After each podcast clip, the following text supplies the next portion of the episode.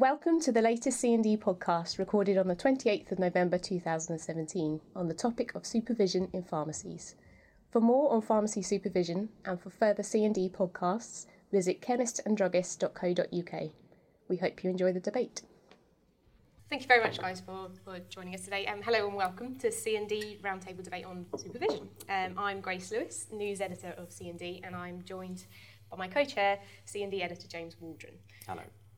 And uh, we have a great panel of speakers, so again, thank you very much for joining us today. Could I just go around the room and um, ask you to introduce yourselves and your role in the, the sector? So, Mike, okay. we'll start with you. So my name is Mike Hewitson and I'm a, an independent contractor in Dorset, but I'm also on the NPA and PSNC boards. Hi, I'm Tess Fenn. I'm the president of the Association of Pharmacy Technicians UK, um, and I'm also a registered pharmacy technician. Um, Martin Astbury, so I'm immediate past president of the Royal Pharmaceutical Society, sit on the Assembly and the English Board, uh, vice president of the Community Pharmacy Section for FIP, uh, but most importantly, a community still, well, I have been all my life, uh, since graduating there as uh, RPS, uh, working as a community pharmacist, uh, and both in North Wales and in Chester area. I'm John D'Arcy. I'm managing director of Numark. Fabulous. Um, we received over 300 responses to our survey questions on supervision that we ran um, in the run up to this debate. So, thank you very much to all the C&D readers for for contributing to this debate today. Um, this included 60 responses from pharmacy technicians, so you'll be pleased to hear, Tess. um, the, the results of that survey will be revealed in today's debate, and we'll make those um, available in full afterwards as well. Uh, so that's housekeeping out of the way. Um, let's just get discussion started. So in September 2017, CD exclusively published detailed proposals for current legislation to be amended to allow a registered pharmacy professional, such as a pharmacy technician, to supervise the sale and supply of pharmacy and pharmacy-only medicines. These proposals had been submitted to a Department of Health Programme Board tasked with rebalancing medicines legislation. According to the confidential documents, a working group established by the UK's four chief pharmaceutical officers had suggested that pharmacy technic- technician should, in the pharmacist's absence, be able to undertake the supervision role of determining when medicine supplies can go ahead and overseeing the activities of other non-regulated pharmacy staff. So this is a highly emotive subject and prompted hundreds of uh, comments on the C&D webs- website um, and an eventual response from the Department of Health who stressed that it will consult a range of pharmacy stakeholders uh, including patients and the public before submitting changes to pharmacy supervision legislation. So we're very lucky today to be joined by both a past and present member of the programme board um, to help provide a bit of context to these proposals. So um, I want to start with Martin. Uh, so you were on the board during your two terms as a RPS president. How did these proposals come about? Uh, so th- there was working that working group went away and uh, delivered it. Um, I'm guessing they wouldn't be able to consult particularly widely because it's not, they're not able to do that uh, uh, within that, but uh, it was made up of chief pharmaceutical officers, presumably someone from APT UK, uh, the then president of the RPS, so that would have been Ash at the time, uh, would have sat on, on, on that group uh, and came to those proposals. Prior to that, there had been uh, the professions had been asked to by uh, by the uh, the chair to uh, to look at what what suggestions the professions had. So ourselves, APT UK and uh, uh, Northern Ireland uh, Association uh, to make suggestions of uh, uh, of what we thought uh, might need to change. And interestingly, they obviously didn't think that, that what we were suggesting was either radical enough or what they wanted to hear. Hence, the, the working group, the group seemed to come to fruition at a later date and, and deliver what they've delivered. The one thing I would add in relation to uh, the le proposed legislation, it states that, uh, that it would be open to any pharmacy professionals to supervise. Uh, so that is actually open-ended. So at the moment, uh, the interpretation of a pharmacy professional is, uh, or the Department of Health's interpretation is that anyone who's registered uh, is a uh, is a pharmacy professional. So in the event of uh, anyone else being uh, registered, so if we suddenly register uh, counter assistance, then counter assistance would also uh, uh, be healthcare uh, well, pharmacy professionals by the definition that's being used at present, uh, which would mean that they could also uh, supervise. So I don't know if that's a hand grenade thrown in at the beginning, uh, but that is the way that the way it's presently worded is it is uh, open-ended for anyone who's registered to actually do that. It doesn't specify specifically, or the recommendation wasn't specifically saying uh, pharmacy technicians uh, uh, and pharmacists. It's, it's open-ended. And, and, and your Tess, what's your role on the programme board? Um, I'm a member of the, the um, Rebalancing Programme Board. Um, I think I would just like to kind of address what has just been said really, um, and that there are no firm proposals. Um, this is just uh, discussions that are still being had. Um, as you quite rightly said at the beginning, supervision is an emotive subject and it needs to be discussed um, very rationally um, and it needs to be um, thought about within safe systems of work and there needs to be um, a safe place for those discussions to take place and that quite rightly is the rebalancing programme board. Um, so I just need to be very clear that there are no proposals. So there is nothing to go out and consult on because those proposals have not been firmed up. They are still part of a, a, a wide debate. Thank you very much. And, and how have um, members of APT UK reacted since these, these sort of documents were leaked? I think, um, well, from my point of view and from my um, directors um, on the APT UK board and from our national officers that sit on the professional committee, um, we were quite um, alarmed actually and surprised that the, this document had been leaked. Um, uh, given that it was actually there aren't firm proposals this was just uh, you know a confidential document that everybody that was on that rebalancing program board signed up for in the beginning that this would be a place where dis discussions could take place and those documents would be would remain confidential. Um, I think um, in terms of um, in terms of the actual content it's uh, again it's very difficult to have a, a, firm opinion about it at the moment because we don't really know what's on the table. Mm-hmm. So it is around thinking about actually um, pharmacy technicians are a registered profession. They are governed by the same um, governance uh, through the GPHC as pharmacists. Um, so therefore, how can we use another registered professional within the team to support the delivery of safe patient care? So that's where we are at the moment. So there's still a lot of discussion to take place. Um, as with the rebalancing board, APT UK are in listening mode. Um, we are going out and speaking to our pharmacy technicians to get their opinions, um, but as yet, really, that is still a, a debate that's actually ongoing. Um, yeah, can I just drop in on that point? I know in a minute we're going to come to what C&D readers thought of the proposals in principle and specifically. Um, I think Tess made an interesting point there that um, you know, these these proposals aren't even ready to be consulted on because they're in proposal stage, and so kind of reacting too strongly to them maybe is a bit premature.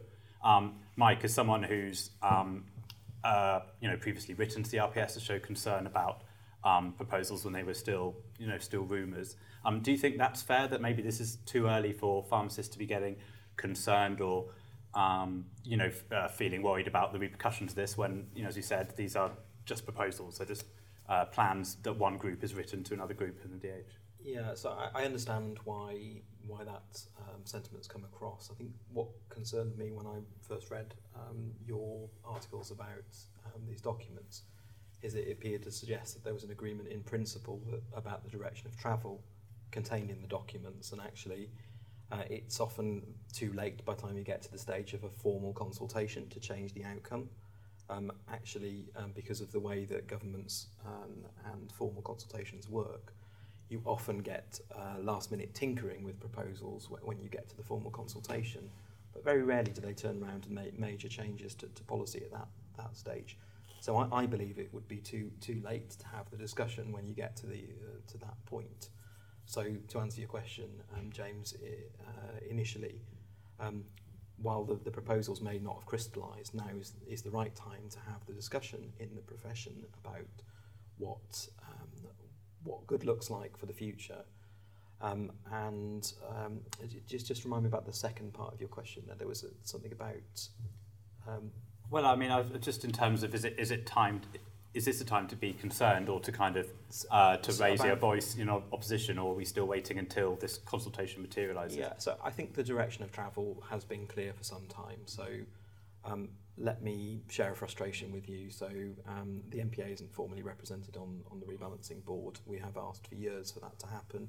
We were represented via um, Pharmacy Voice, um, but we, when we were in that construct, actually, it was really difficult to get information shared. So even to formally put across our, um, our point of view, we weren't able to see the documents that, that were being discussed. So you've got um, representative um, uh, representations being made on behalf of independent community pharmacies, for example, without necessarily taking the views of independent community pharmacies, which I, I fundamentally feel is, is not the right approach.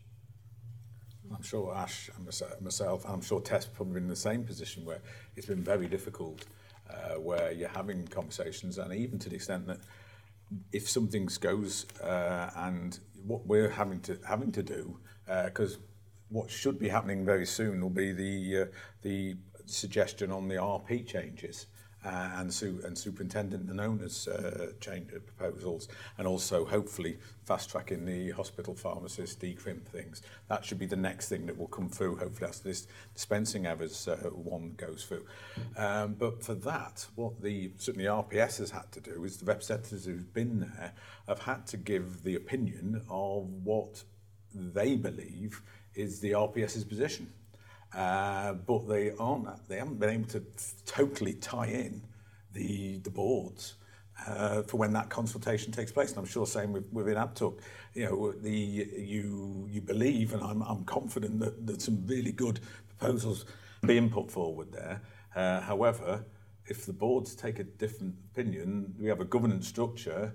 Uh, you, you're not dictators when we go there and sit there. If if you are attending something and you are uh, being restricted on who you can share, that you can't share it with the actual governance people who make the decisions, then you can't tie an organisation uh, into that. So it is, it's a difficult situation. I know Ash certainly had uh, difficulties.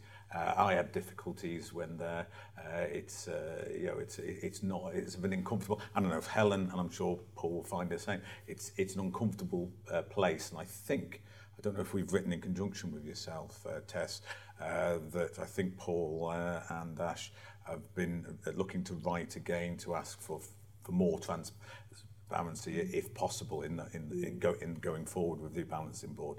I know that's something that the I think it's either the Assembly or the English Board of of uh, have, sent, have, have asked Ash and Paul and they've said they're very happy to go and do that and whether they'll do it in conjunction with you mm. I don't know. Yeah, I'm not sure. Um, I'm, I, you know, I hear what you say. Um, when when you I, when we started the the on you know when we became members of the rebalancing program board it was you know it was very clear that it was a confidential um, board where um, discussions could take place in a safe environment. Um, the we are able to share the principles and the information with our organisations. It's just the actual documents that are not being able to share. So it is a, you are able to go back and talk to your um, to your board members, um, my national officers.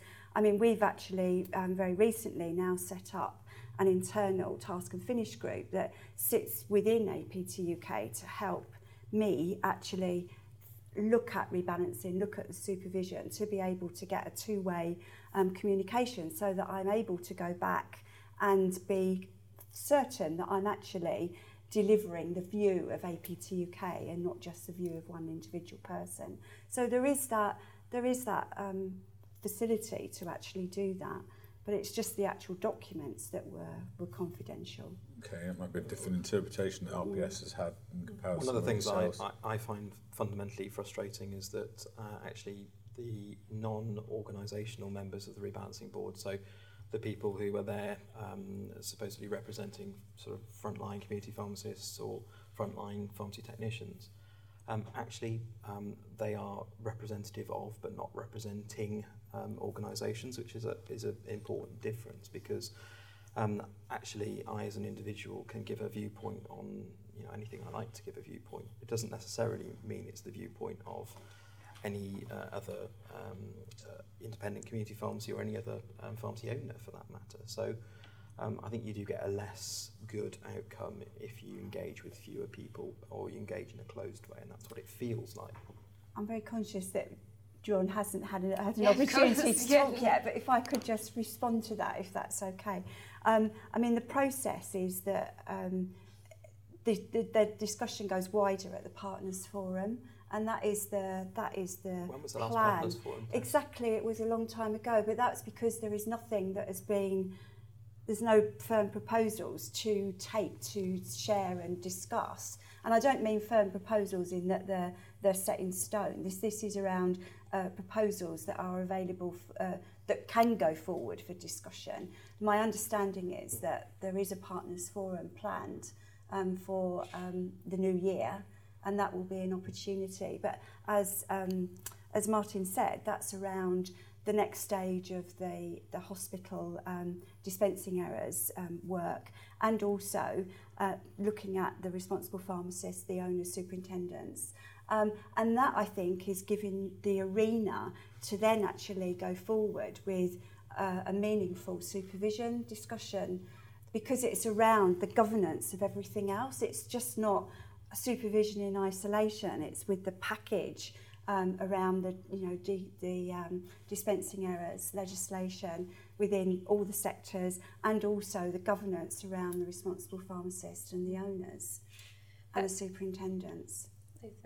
Fantastic. Thank you very much for your opening comments. That, that might be a good place to sort of bring in some of the results from our survey that we've um, ran. But Can I just say something? of course you can, Jane. I think the I think the uh, what intrigues me is we've been spending we spent this is a typical pharmacy discussion. We've spent 20 minutes on a debate on supervision talking about the process. We haven't mentioned the issue once. I should be invited, they should be invited, it should be this, it should be that. And really, and I say this, I'm not being trite, I say this because what tends to happen with these things is the Department of Health does have a view, clearly has a view. Now, I don't know how that document got leaked, whether somebody leaked it deliberately, whether they leaked it or whatever, but they clearly have a view. And we want to duck that as an issue. They have that view, and we don't seem to want to address it. What we want to do is to argue about the size of the committee, the size of the table, who's sitting in what place, or whatever. The real substantive issue is actually what are we going to do with supervision? And hmm. If that's a measure of what's happening around that table, I can see why they're getting frustrated. That's what I'd say. But I think there's an even bigger issue that certainly when I came back to the Granson board that I felt hadn't been properly addressed, and that was that what were they actually trying to solve? Well, I feel, I believe that they'd come up with a solution Yeah, yeah. of what was being proposed, but no one was actually saying that what was actually you were trying to do. There's the eclectic one of we want to do pharmacists to do more clinical services, we want a better use of skill mix. Well, that's got nothing to do with the supervision law. That's no, I, I agree with you, and that's where I get to on it. If if you're wanting, we'll probably get into it later on, but if you're wanting to alter supervision, whether you want to change or whether you want to mm. move it or whatever you want to do, if you want to do that, why are you wanting to do it? Mm. And a bigger problem here is that even within the Department of Health, and the Department of Health and the NHSE operate separately and they operate together depending on different bits. Actually, what do you want to do with this? Because one of the reasons you're never going to get movement on supervision is that there isn't the end in sight. Now, if somebody came to a table and said, we need to relax supervision because we want you to do more services and we want you to pay for more services and we want to get a contract that, let's say, is going to be partly supply and partly with services wrapped around it, which is certainly the intention you're seeing in most of the contracts. Let's have a conversation about how you need to flex supervision in the context of a change. The backdrop at the moment is the prescriptions are going up through the roof. You know, there's there's over a billion prescriptions dispensed in England, 100 million in mm-hmm. Scotland, 76 million in Wales, a similar like for like basis in Northern Ireland. So that volume's going through the roof, which suggests something's got to give. But meanwhile, you've got a lot of locally commissioned services. It's haphazard, and those that are being commissioned are being mm-hmm. decommissioned.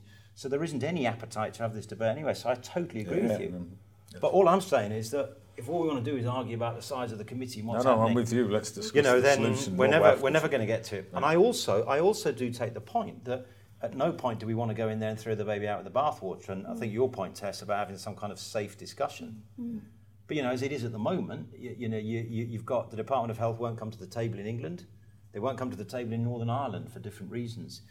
So it, it is pointless having any of these discussions unless somebody's prepared to take the whole thing in the round and look at it and think, why are we having the discussions? Where do we want to be and get some agreement on that? Because otherwise, it becomes a pointless exercise. So you're saying this feels quite detached from what else is going on in pharmacy at the moment. This this the, this kind of push, this one aspect of the uh, what the rebalancing board is, is doing. I, I, think, I think it's absolutely clear that this is part of uh, an overall um, plan or strategy. Um, if you look at the direction of travel with with NHS England and um, with Department of Health, through the documents that uh, came to light as a result of the judicial review, we can see that quite clearly there there is a, a desire to want to, uh, in some some respects, degrade the service. Um, the chief pharmaceutical officer is on record as saying he wanted to decouple services from supply, for example. You know, I, I very much see this as as a step in a larger program, um, to be honest. And I suppose the, the danger in saying that is that you start to look like a conspiracy nut before too long. Um, the trouble is that there are dots in, in different parts of the sector. So I sit at, uh, in a fortunate position of having access to uh, quite a lot of information across different organisations. And you can start to see the trends and the directions of travel. They're quite clear if, if you're looking at the documents, what they're, what they're trying to achieve. Can achieve. I just ask, just I we do want, want to go on, I know, to what our readers, how our readers reacted to proposals, but what is the conspiracy then?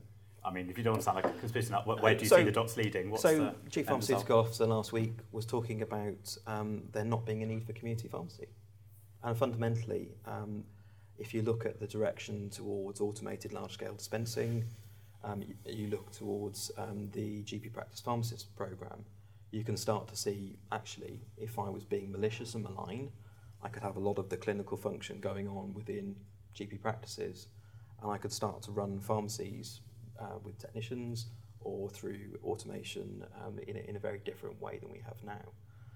For me, fundamentally, and the reason that we got to the point of writing a letter about this, this issue, is that I feel that um, the unique selling point of community pharmacy is that presence of the clinical professional on the high street in a range of locations. And the minute we start to decouple that, we, we are really playing with fire because it becomes very difficult to, um, to reinvent that, um, that system if you start to pull it apart. people have been under um, talking down what community pharmacy does uh, and delivers. And actually, we were partly guilty ourselves. Uh, you know, I know I've, I've done it in speeches where, in order to emphasise to the wider public and to the profession that uh, we can do so much more within community pharmacy, we've used the one of the, uh, the phrases of uh, pharmacy, one of the most underutilised. Well, that's actually, or certainly in, relation to the pharmacist and clinical aspect, the most underutilised. A number of us have agreed never to use that again. We knew what we meant. However, it's not the way that some financial people have been looking at it. Some people out with the profession haven't understood that that meant that there was more using our skill mix to better, better use. We could do so much more within those community pharmacies. Other people were seeing it more of a case of oh, didn't really Do you deliver need it it? now, do you, Well, yeah, yeah. and that sort of thing. And it wasn't, and that wasn't what mm. because we all knew actually we had the value for money, community pharmacy. I think there's, there's figures and things all 10 coming out. Yeah, yeah, years. absolutely pays for itself tenfold over. Um, and we all know, and everyone's running ragged and with efficiency. Like, uh, we've spoken before about hospital pharmacy has the skill mix and use of efficiency. Well, actually, when you look and go, oh, and you can learn all these things from, from community, actually, community has been doing a lot of the things that have been doing in hospital. I know it's different scales with things, but the skill the use of skill mix in many of the community pharmacies is, is, is at its highest level. But that doesn't mean in certain pharmacies that you won't have a pharmacist doing a check. Now, the reason that happens is if the scale is on a small scale, then actually you're still going to use that pharmacist occasionally to do that uh, because it, you can't afford to have two people in, a second person to do the check. And if that's the way it is, in order to keep that pharmacy going, that, that's how it happens. Now, that's using at a lower skill level than what it could be done, but that's still in that pharmacy, and actually working in one of those pharmacies, in that pharmacy, if a clinical, a high level clinical thing came and happened, that would take the priority. I'd go in and do that thing, and then that check would be done after. But you can't afford to have I think it's realised that there will be. There's all sorts of different business models, and, and it's about it's about working practice being Yeah, flexible enough to actually accommodate all hmm. of those different business models.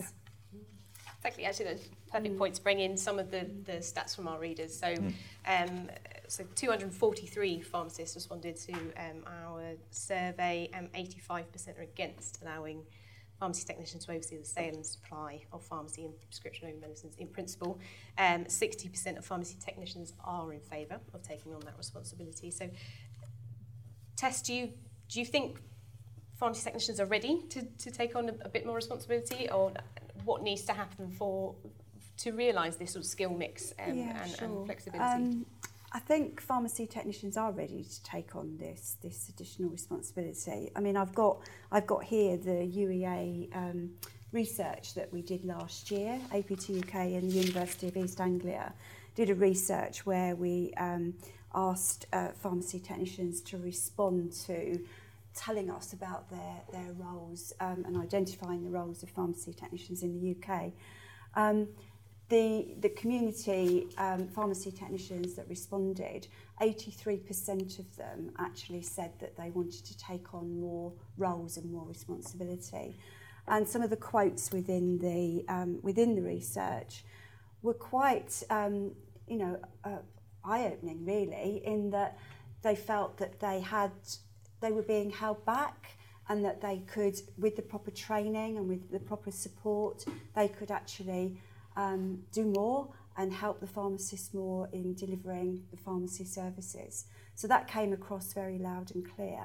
Um, and some of the recommendations that came out of that report was around um, building um, trust within the team and, and looking at more interprofessional relationships between pharmacists and pharmacy technicians.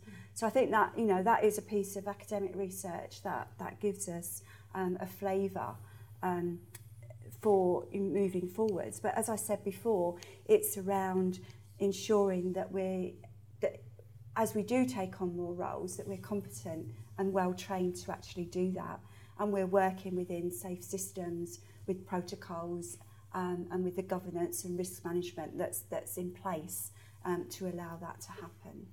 I mean, I think Tess makes an interesting point. Technicians are, you know, do are ready to take take on this responsibility. I mean, it, it's interesting if you compare that 60% in favour to just what 15% of C&D re- readers who responded who are in favour of this. And uh, Mike, you've made the point about look, taking a step back, or a lot of us have kind of took took a step back and looked at you know where the profession's going. Does d- should this send out warning signals to pharmacists who are worried that maybe there's a the Department of Health has a certain strategy in mind, and that's one of the reasons why they might be against it. But I guess 85% being against suggests to me Sorry, what, what, what are they against? Well, uh, this is my point. So, they- so we've talked about this direction of travel and that being a concern, but I'd, I'd assume if there's 85% are against it, a lot of them are against it fundamentally rather than just, well, I think that the timing of this implies but that I think, I think part of the problem here is it's such. As soon as you mention supervision, mm-hmm. it's like oh the emotive issue straight away. and Exactly, it- so- and it goes right down. It goes right down the, the- Mike's route, and, and I get Mike's point on it. It goes down the route that says if we go down this this route, whatever this route is, we're going to make pharmacists redundant or take them out of the game. That's that's how people think about it. Because anytime you mention the word supervision, it automatically gets translated to you mean pharmacists, uh, pharmacies without pharmacists. Yes. And I don't mean that. I'd No. never mean that. I would never say I have a pharmacy without a pharmacist. I'd never, I'd never advocate that. I would have a discussion about how you can look at alternative models for doing things and look at ways of doing things and making better use of technicians. Quite happy with that. But you start, the problem is, we start with supervision. What does supervision mean? Because it's not defined anywhere. What does it mean? It means what we make it mean. And in a lot of pharmacists' case, supervision means doing a final check on every prescription. Now, for me, that's a bit pointless. And what happens is people say, no, well, you can't say that because actually my neck's on the block. But the, the chief executive of Costain's neck on the block when a train goes off the rails, that doesn't mean he has to check every bolt. It does mean he's responsible for it or he's accountable for it. He has to have systems in place or be in charge of systems in place to make this happen. And what ha- I think what happens with this, partly from what I said earlier, because the context isn't right for this, because the context has to be a bigger context about, we can have a conversation about, let's call it relaxing supervision, that's another emotive topic, but let's talk about reconfiguring, however you want to be, flexing supervision when we define what we mean by supervision, but in the bit wider context of what we want to do. Because otherwise, it's a completely pointless and sterile debate that just ends nowhere with everybody going, Well, I'm not going to have that conversation because I don't know where you're going with it. So. John is absolutely right. Context is king, and right now, I, I think uh, community pharmacy feels like it's under siege. Mm, Uh, absolutely. it feels like it's under threat from all sorts of different angles. Now, um, there's only what was it? Sue Sharp once said. Uh, she said, um, "I may be paranoid, but it, it doesn't mean they're not out to get me," which is a which is a great way of, of saying actually. Sometimes that there is um, there is some fire where, where the smoke is. Um, you know, I, I do accept your your point about um, wanting to look at these proposals in, in the round, John. Uh, I think we've got to uh, consider how we can make community pharmacies easier for patients to deal with in the future. Now, fundamentally, um, if we put barriers in the way, then it will drive people away from community pharmacy, and that's the last thing that I want. I think it's the last thing anyone around this table would want. It's not necessarily where the government's coming from. It's coming from a, the, the point of a low-cost service um, stripping as much um, cost out of the system as possible. We've seen that with the um, with the funding cuts. Uh, I, I, we're just about to start in next year another round of, of negotiations. I can only see that ending in one, one way. Fundamentally, we need to change the system, and that may be the the contract, uh, the levers, whether it's removing the um, links to volume and margin, whether it's about uh, driving more services, uh, clinical services through community pharmacy. Yeah, th- those are things we want to see. So when you look at the difference in opinion, for example, of people in Scotland towards supervision, they're actually much more relaxed about the um, the prospect of changing the, system because they've got trust in a, in a chief pharmaceutical officer who wants to drive positive change in the, syst- in the system. Um, they've got uh, stable funding and they've got a, a platform of, of services that they're currently delivering. And there's value, there is clearly value for the government in what they're doing. You know, we feel that we're being undermined. So is this an English sort of sorry, to really quickly interrupt, but is this basically an English problem? What we're saying that actually fundamentally supervision and what you know Tess and uh, uh, the APT UK feels you know they can be empowered to do is no one has a problem with that in principle. It's purely because the context in England is feeling undermined by the government it's, or it's, more it's, fundamental. no, it's a UK issue because supervision, in, in, a, in a, however we define it, what we mean by supervision, supervision underpins the, the pharmacy offer. And, and, and, and if, you, if, you- if you look at it, we need the context, but if you just look at it one way, you could argue that if we carry on doing what we're doing, which is in essence what we've been doing for, I don't know, give or take 150 years, then you become redundant. You see, I, I don't, I don't even, sorry, I don't even buy. Sorry, just, No. I don't even buy necessarily. You know, I don't disagree with anything you said, Mike, and there's certainly everything you read and everything you look at does make you paranoid and does you think there's a, there's a direction on it. But you know, the, the very simplistic thing, let's say, from the Keith Ridge end of it is. I think he said you can replace pharmacy with I don't know. You only need two or three robots. Four robots, Four robots, right? So you need four robots. But actually, the two people who've got the robots that we're aware of are uh, Lloyd's, I don't know whether you call them Lloyd's or AAH or Celesio or McKesson, but McKesson have a robot and uh, Alliance, what is it, what are they called? Boots, Walgreens, and Yeah, Alliance, yeah, yeah. WAG, Walgreens, Alliance, whatever. Walls Green Lions Boots, whatever they're, Walgreens, they have a robot. They've been building these for, I think, 10 years to my knowledge, and none of them are functioning. So that's 10 years coming.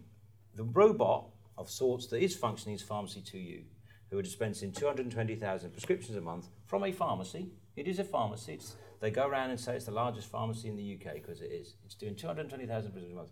But they're losing a load of money.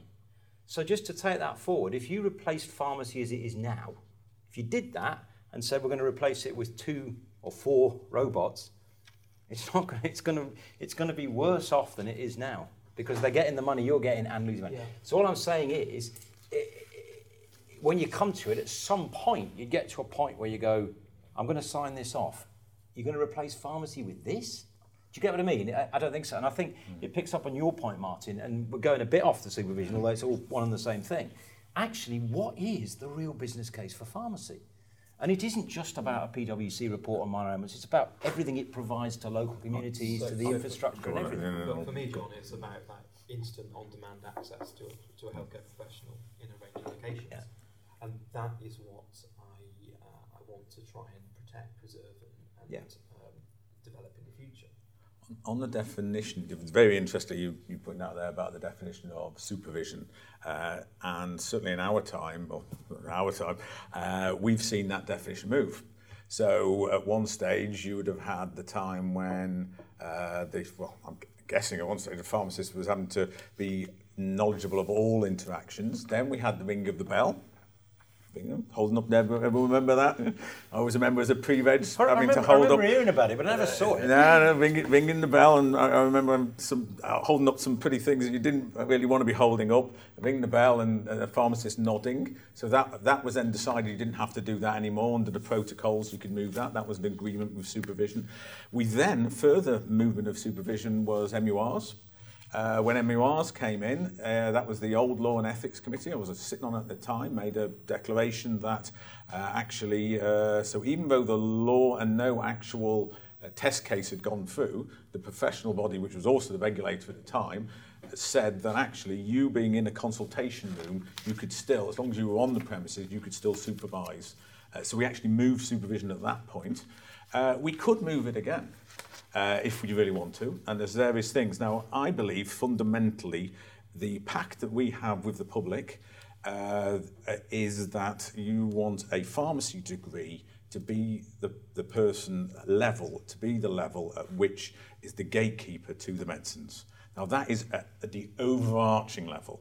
Now, we know at the moment, you know, there are many, many sales within P medicines, uh, GSLs, etc., that are happening on the protocols that you don't actually go anywhere near.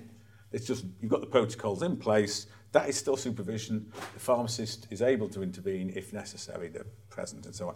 The same with dispensing. We can we can discuss where you are with the prescriptions as to what level that should be. Because uh, it may be that again with certain ones, if the clinical check's been done, that's it. Pharmacist never goes anywhere near it again. But they will have made fundamentally the decision at the beginning, at that assessment, clinical check, call it what you want, whether they need to interfere, intervene again. What's interesting, though, and it came up from certainly, I think, again, something you pointed out, something that Tess and I had had discussions three, three years ago, and it's this professional discussion that we had. We discovered that actually the, one of the biggest log jams at the moment to better development and better use of skill mix is actually the not recognizing every pharmacist should immediately recognize if you are working with an ACP an accuracy pharmacy checking technician who is also a registered pharmacy technician, so not an accuracy checker.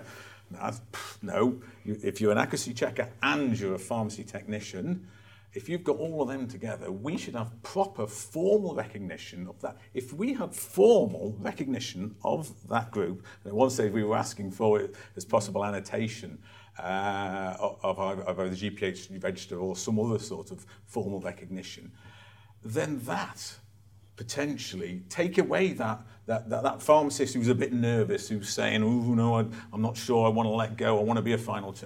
Actually, you say, no, it's not appropriate anymore. You've got this now recognized thing.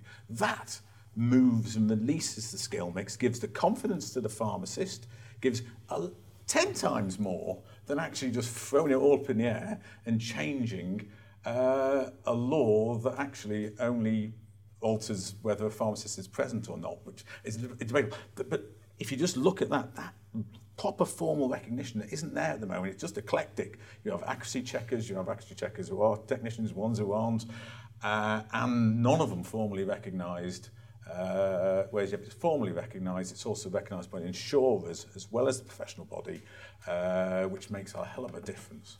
Is it interesting that you, you pick up on sort of specific scenarios that um, might uh, allow uh, pharmacy technicians to supervise in the future. And these, I think, two were outlined um, in the, the, the, the proposals. Um, and we put the discussions, shall I call them discussions? Yes. Um, so we put these to C+D readers. Um, that's not supervising, that's checking. Checking, they're different. Correct.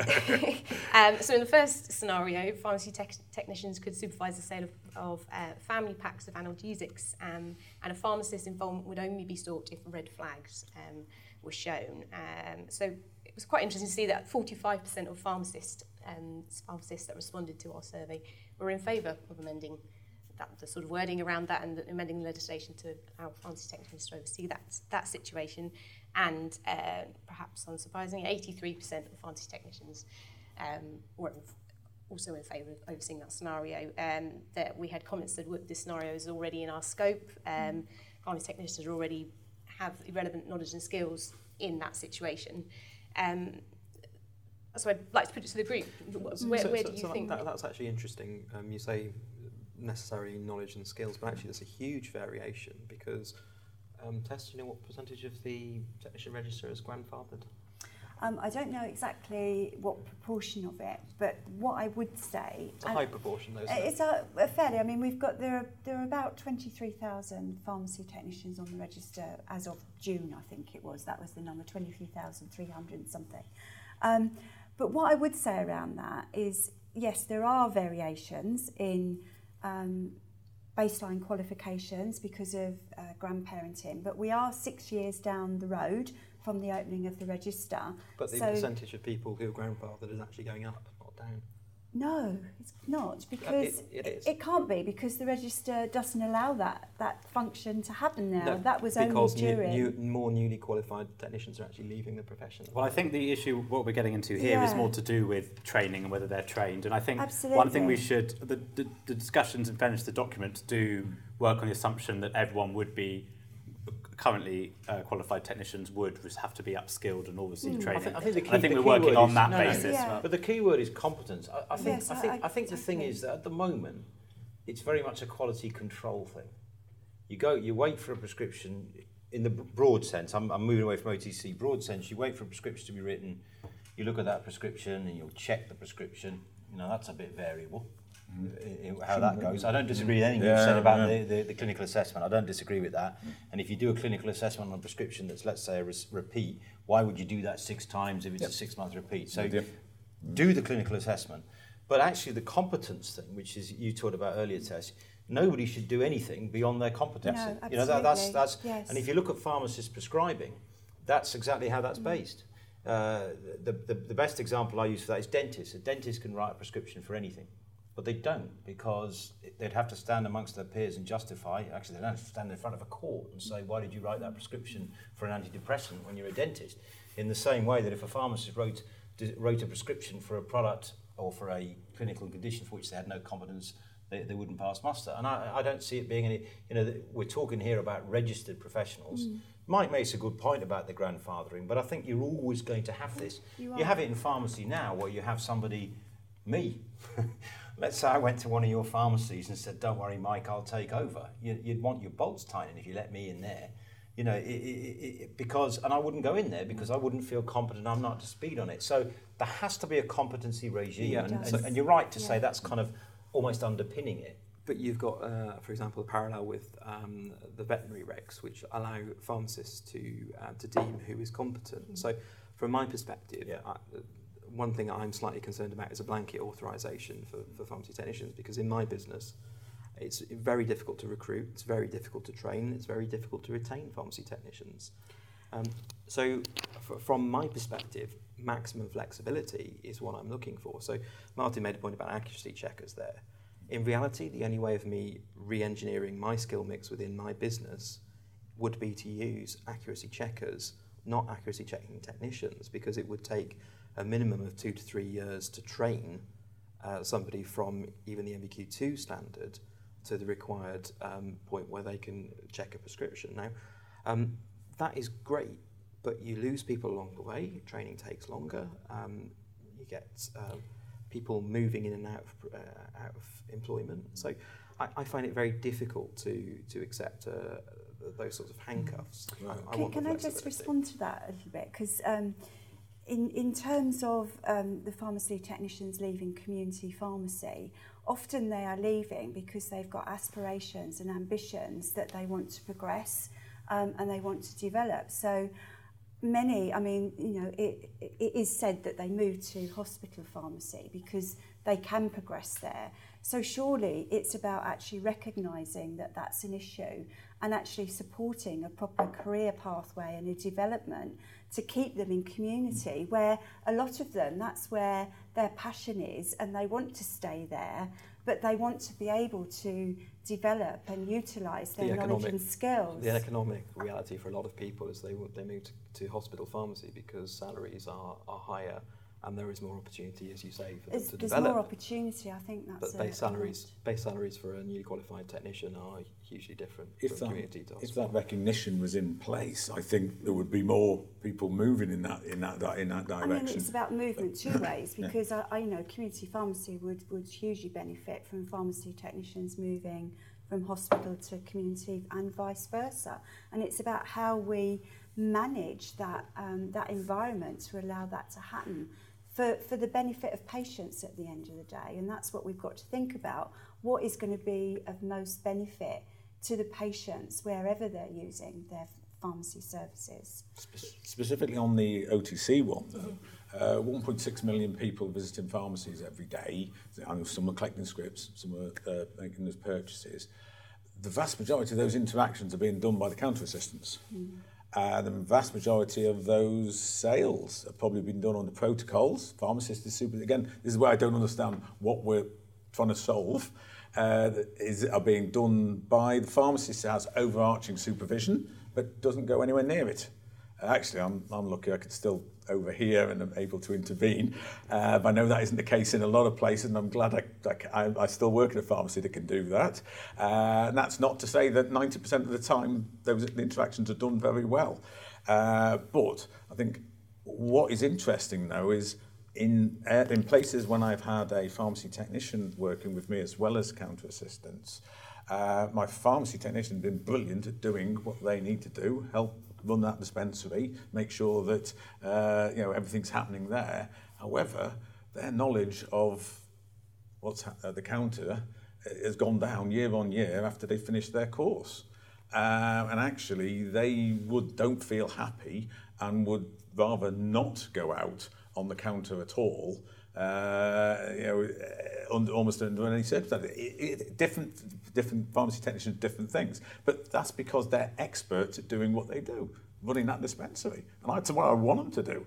But to have someone then who is potentially less competent than the person uh, supervising someone who's less competent uh, is, is also a, a difficult a difficult one. I just don't see what we're trying to solve there. The present system works very well under protocols. The amount of sales that happen in those pharmacies under the present protocols seems pretty damn efficient to me. Well, from there, if we want to move on to the second scenario, so if that's looking at OTC, and this was on repeat prescriptions, was the other example given in the documents, um, where the pharmacy technicians could supervise the sale of repeats without the awareness of a pharmacist, where a clinical check had already been carried out.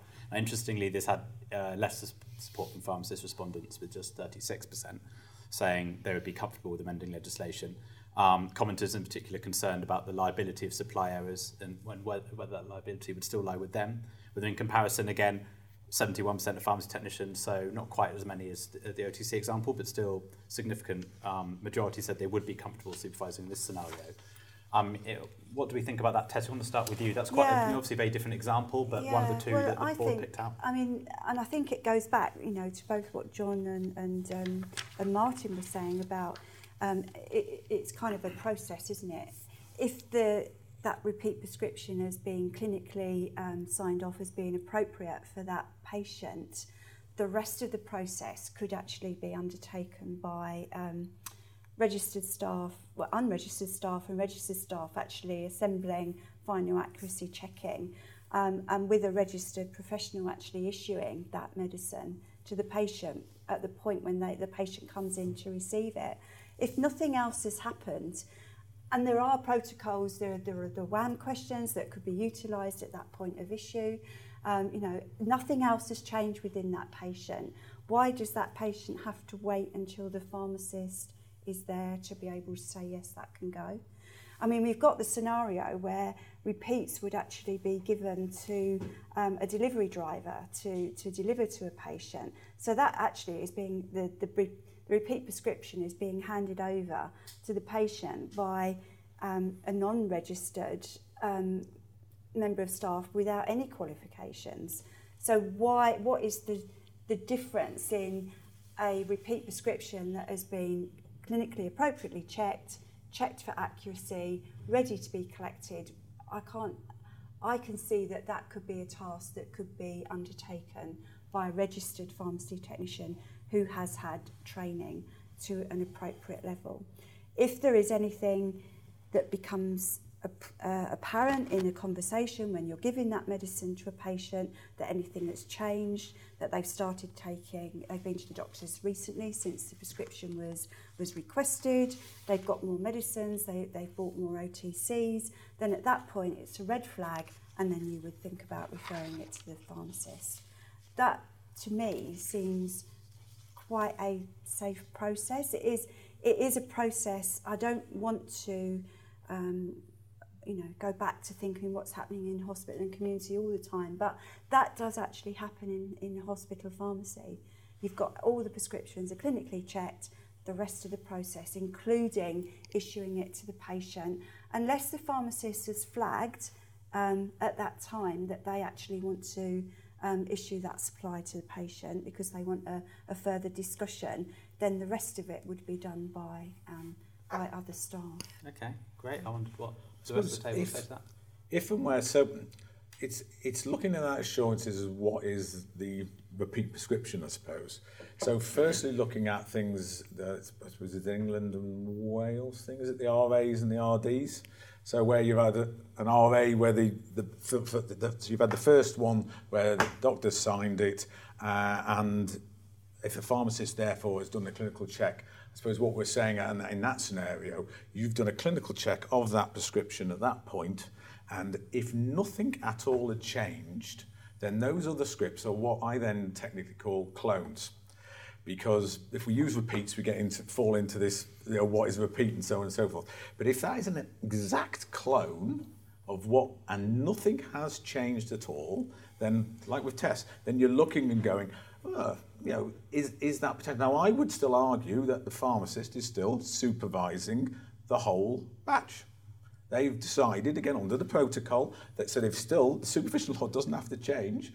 Uh, they're supervising that whole batch that's being done uh, and which is being done. But what's important there is you've got a system in place that makes that guarantee that they are clones and that there's no change. Because the other bit that the English board uh, agreed and supported with, which was an initi initiative I took forward at high level, but we've never taken it forward any further with the Royal College of General Practitioners. And it was the idea that actually that they could take responsibility for uh, annotating was the word I used back then, actually annotation causes confusion. So let's say make it a differentiation between a prescription that was a true repeat with nothing having changed, but the doctor making that judgment. So someone, a professional, has still made at that level, and they're literally saying there's no no change at all on that. And this was a way, and, and then the other ones are new or changed. Either something's changed, and there's been new tests done. How, how uh, often does so, that happen? So, no, no, no, no, no, it's not. So it doesn't happen at the moment. This was an idea of what could happen yeah. because, it, and what it was to do and, and address was one of the other big elephants in the room. And I think you mentioned it about clinical checks. At the moment, technically, we're meant to do a clinical check on everything. Actually, what we know, it's dosage checks that are generally being done by a lot of pharmacists out there rather than clinical checks.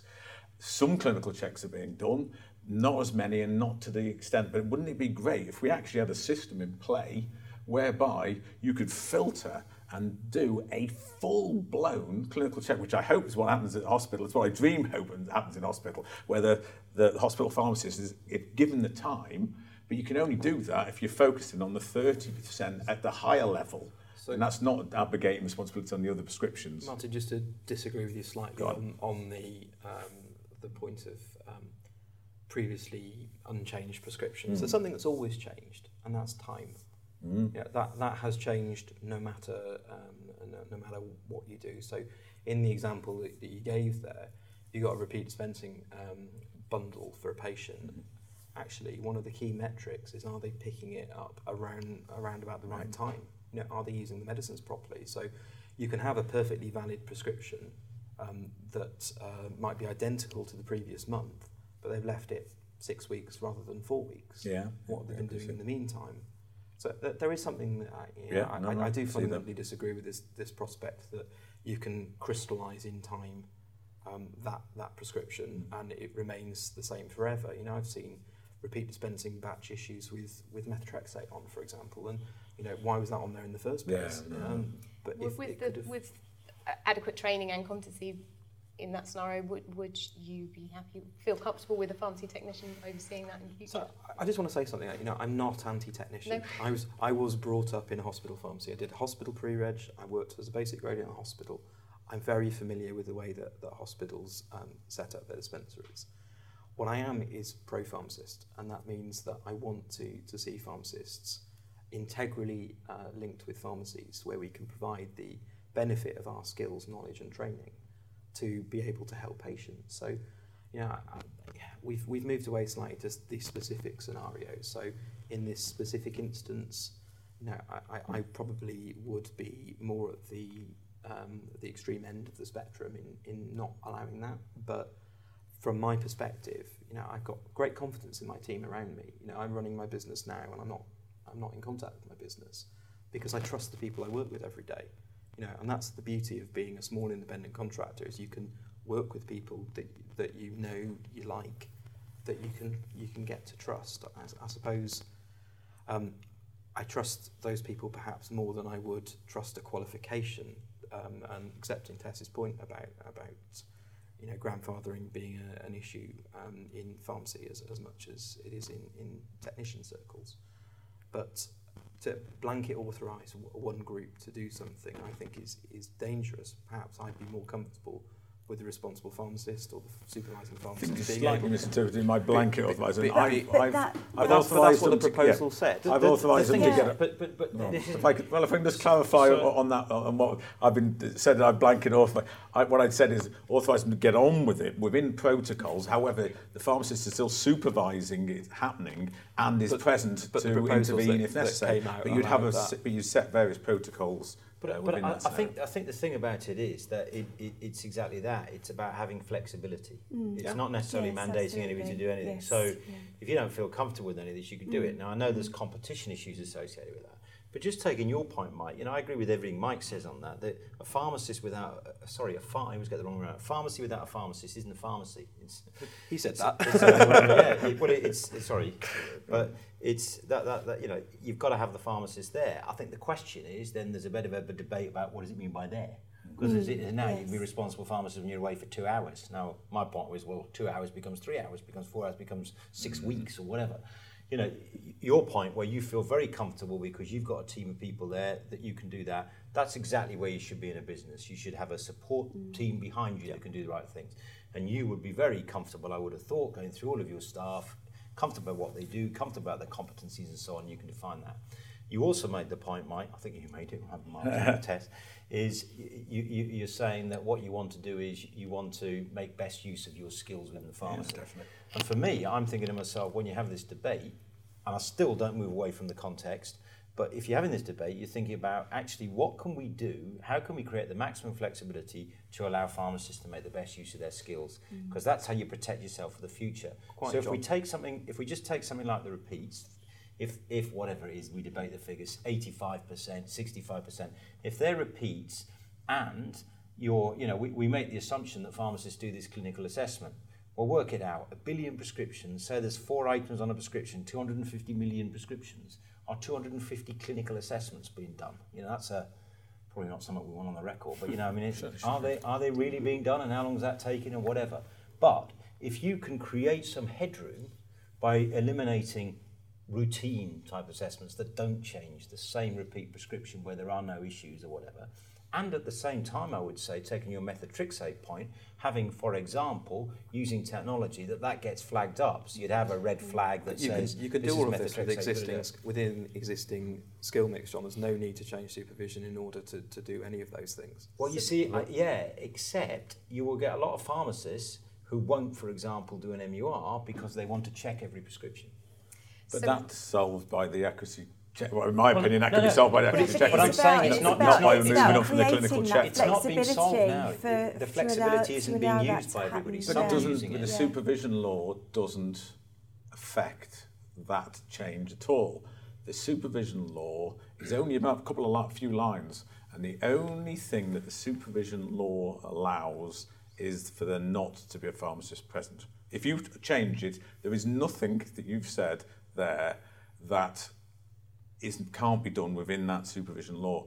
All, if you alter it, the only new thing that will happen within that law is you can then operate legally and do those transactions without a pharmacist. And the stat that I'll give about the clinical checks in particular, the best uh, news for community pharmacy that ever came out, the best stat I can ever quote, was done by the General Medical Council. So in research that they've done, uh, they've shown, and as I say, I'd like to see clinical checks done even better, uh, but they sh- showed and demonstrated that we pharmacists inter- intercept 45 million dispensing e- errors Prescribing errors. prescribing errors, I should say, prescribing errors, not dispensing errors, uh, of which 1.8 million on the GMC spectrum are classed as severe to fatal. So you throw the baby out the bathwater if you if you I, don't. I would kind of you- come in on that Mm. as well and say, yeah, I haven't got any figures, but I can categorically say that I know that pharmacy technicians do that too. And that Mm. Yes, oh, actually, during their will help. accuracy checking, although pick it things is a process check, they do actually pick up clini- Oh, it's a team, clinical yeah, yeah, errors. good. Yeah. Yeah. Guys, if we, I don't, I'm, I'm just conscious of time. We'll just wrap up the, the debate and, and bring it back to kind of supervision and these these proposals or plans or discussions that we have in place. What what are the next steps? Where do we go from here? Do, are you encouraged by the idea of this public consultation um, off the back of said proposals or, or plans? Perhaps Um, if we go around each one to, to, Yep. to Yeah. wrap it up that way to make sure I know everyone's got a lot to say at the end. So if we try your best to condense down the final thoughts and that in, maybe if we start with Mike and work around the table, we don't want to miss anyone out before we finish. So, as I said to you earlier, um, consultations um, from the government are, are, are often um, just a, a part of the process. You know, they're, they're just something they do because they've got to do it to tick a box. From my perspective, engaging early and, and generating uh, what has been quite a, a, a lively and healthy debate within the profession is actually the right thing to do. So I, I don't agree that, um, that you should only, only consult on these things when you've made your mind up about what the proposals look like. I think the value for me, and, and certainly one of the, the problems with the rebalancing board, is there are actually relatively few frontline practicing professionals around the table. So actually adding more, more people who've got a frontline view, I think would have been more valuable. Um, and that's, that, that's one of the things which I think limits the ability of the rebalancing board to come out with sensible proposals. Um, in terms of where we go next, um, you know, I'd really like to see more transparency, and I don't think that's the, partners forum necessarily, because I've got very little faith that, that that's anything other than uh, another tick box exercise. Um, it hasn't happened. I think partners forums last happened 18 months ago, two years ago. Yes, because there were no proposals forthcoming, but there have been discussions going on in the rebalancing board in that time. Surely you want to keep your stakeholders updated on the, on the development of those discussions. Where I want to see um, pharmacists is in pharmacies making a difference with their knowledge, skills, and, and training to patients. It's my patients that, that I'm, I'm concerned about. I want to, you know, I feel that I, I'm there to add extra safety into the process, but in terms of the quality, you know, the quality is added by pharmacy when you have conversations with people, when you are able to, to use those skills to make a positive impact, either on you know, a patient's clinical condition or on their understanding of their clinical condition or medicines. You know, that's where the value is added here, and that's where I want to see pharmacists. If you start to decouple this, uh, the link between the pharmacist and the pharmacy, which I think, um, to me, feels instinctively like what the, go- the government are, are trying to do here, then I think that, that could be a really slippery slope for the future. Um, well, um, I mean, I, I agree in, in part what Mike is saying. It's around, uh, for me, it's about anything being an enabler in actually helping the pharmacy team deliver um, the pharmacy services that are needed and keeping community pharmacy at the heart. and it being a place where uh, patients have got access to um, healthcare professionals. Um, I think there's around there's around flexibility that is needed within the system to allow different activities and tasks to take place um, where they can be de- delivered by the right person with the right skills and the right competence at the right time. And I think that's changes in legislation in supervision could allow that flexibility. Um, whatever. And I think going back to thinking about the skills um, and the competence of the pharmacy technician, it is about actually ensuring that there is a safe process um, for any changes and any different um, different methods of working to take place. Patient safety needs to be at the, the is paramount to this. It needs to be top of the list, and it's it's the top of the list for for all of us, for the whole profession. But I think it's it's it's allowing the profession to actually now feel where where does pharmacy want to place itself? Because I think if we have too many there are too many barriers in the place I think that we're going to miss out on innovation for pharmacy and allowing um, pharmacy to move forward to, to the place that we're that we want it to be. Um, so just thinking about this the kind of the skill mix and competence there are already um, uh, HEE actually have, have put out a, a tender recently to um, look at delivering a, a leadership program for community pharmacy technicians. So this is about maybe upskilling the, the grandparented um, uh, pharmacy technicians or, or whoever. Um, APT UK, we've got a foundation um, uh, framework that can support that next level um, of competence. So I think it's about thinking about all of these things in, in a context and actually not putting barriers there, but thinking about what we want at the end of at what the vision is at the end for patients and how we get to that and being an open profession that we can actually debate that sensibly without being offensive to any professional or any profession or any professional individual because there has been some of that creeping into um, debates, and, and I feel that's very sad. Very much patient care. Uh, it's ensuring that we uh, we have that, that pact, as I say, with the uh, with the public, uh, whereby at the moment the gatekeeper to medicines is is the pharmacist, and it's set at a pharmacy degree uh, plus the pre-registration year. Uh, and that's the proper, proper level at which the gatekeeping for that is. Uh, the, the public know that that's how and uh, those, those pharmacies operate. It works well for 1.6 million daily interactions, 1 billion prescriptions being dispensed, all those inter, uh, interventions that I mentioned. Uh, those things are working well. Uh, you, at your, at your peril, you risk uh, interfering in, and altering uh, those things. Um, so yeah, very much saying that that is where we, uh, we, we, we you know, there, there is no reason to be, uh, to be moving away from that at the moment. Mm. Not John. a lot left to be said, really. but, uh, sa- safety's paramount. That's the number one thing. So the service has to be as safe as it can be, uh, and that's probably the strongest position pharmacy is in. It is a very safe service. It picks up on on prescribing areas, but it also picks up others. And I do agree that that's that's uh, shared out amongst different bits of the profession. The I, I go back to it. The this this debate. Great to have the discussion. You know, it's something we should look at, something we should think about. But the debate will never move forward. It will always be sterile when it's held in a vacuum, and it's the wrong way round. Mm. In any business, in any profession, if you want to take things forward, you usually want to do something differently, and then you think, have we got the right people to do this? Have we got the right structures to do that? How do we reconfigure? We're trying to reconfigure when we're actually, it's not even we're looking at the same thing, we're looking at a worse position. So we're trying to reconfigure a profession. We're being asked to reconfigure ourselves when we're walking over a cliff. You know, it's the wrong way around. So you can't look at this without looking at a much, much bigger, I think you used the word vision test. You need a vision. You know, and we, we, I don't know how many papers we've written about what a possible future for pharmacy is, but they tend to have a lot of similarities and they just tend to get rubbish by the Department of Health, who don't want to talk about how pharmacy can do more to local communities and that's what we're talking about, doing more to local communities.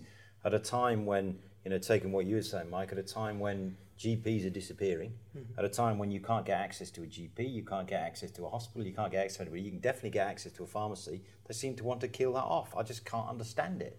So what we want to be doing is to be is, is building on what we've got, do more of it. So in terms of uh, let's decide what it is we want to do, uh, get some agreement on that, and then work backwards and think, are we going to do it with the current structures? And in as much as we can do whatever we need to do within current structures, that's fine. We can't ignore the fact that there is, seems to be some intention to put loads and loads of pharmacists into GP surgeries and they're making money available for that. The action's in the pharmacy, not particularly in the GP surgery. And what we don't want to do is become barefoot doctors. We want to build upon our own professional mm-hmm. strengths. And the building on professional strength is about not just the pharmacist, but it's about building on all parts of the pharmacy team. So let's have the discussion by all means, but let's have the discussion in the round and let's have a discussion about it rather than how big the table is. Fantastic. Great words, Swindle. Thank you very, very much. And thank you, everyone, for joining us today. Um, and thank you for the C+D readers for contributing to the debate with the, with the survey as well. You can uh, keep up to date with all of C+D's coverage on pharmacy supervision on chemistanddruggist.co.uk. Um, thank you for listening. And again, thank you very much to you guys. Cheers. Thank you. Thank you.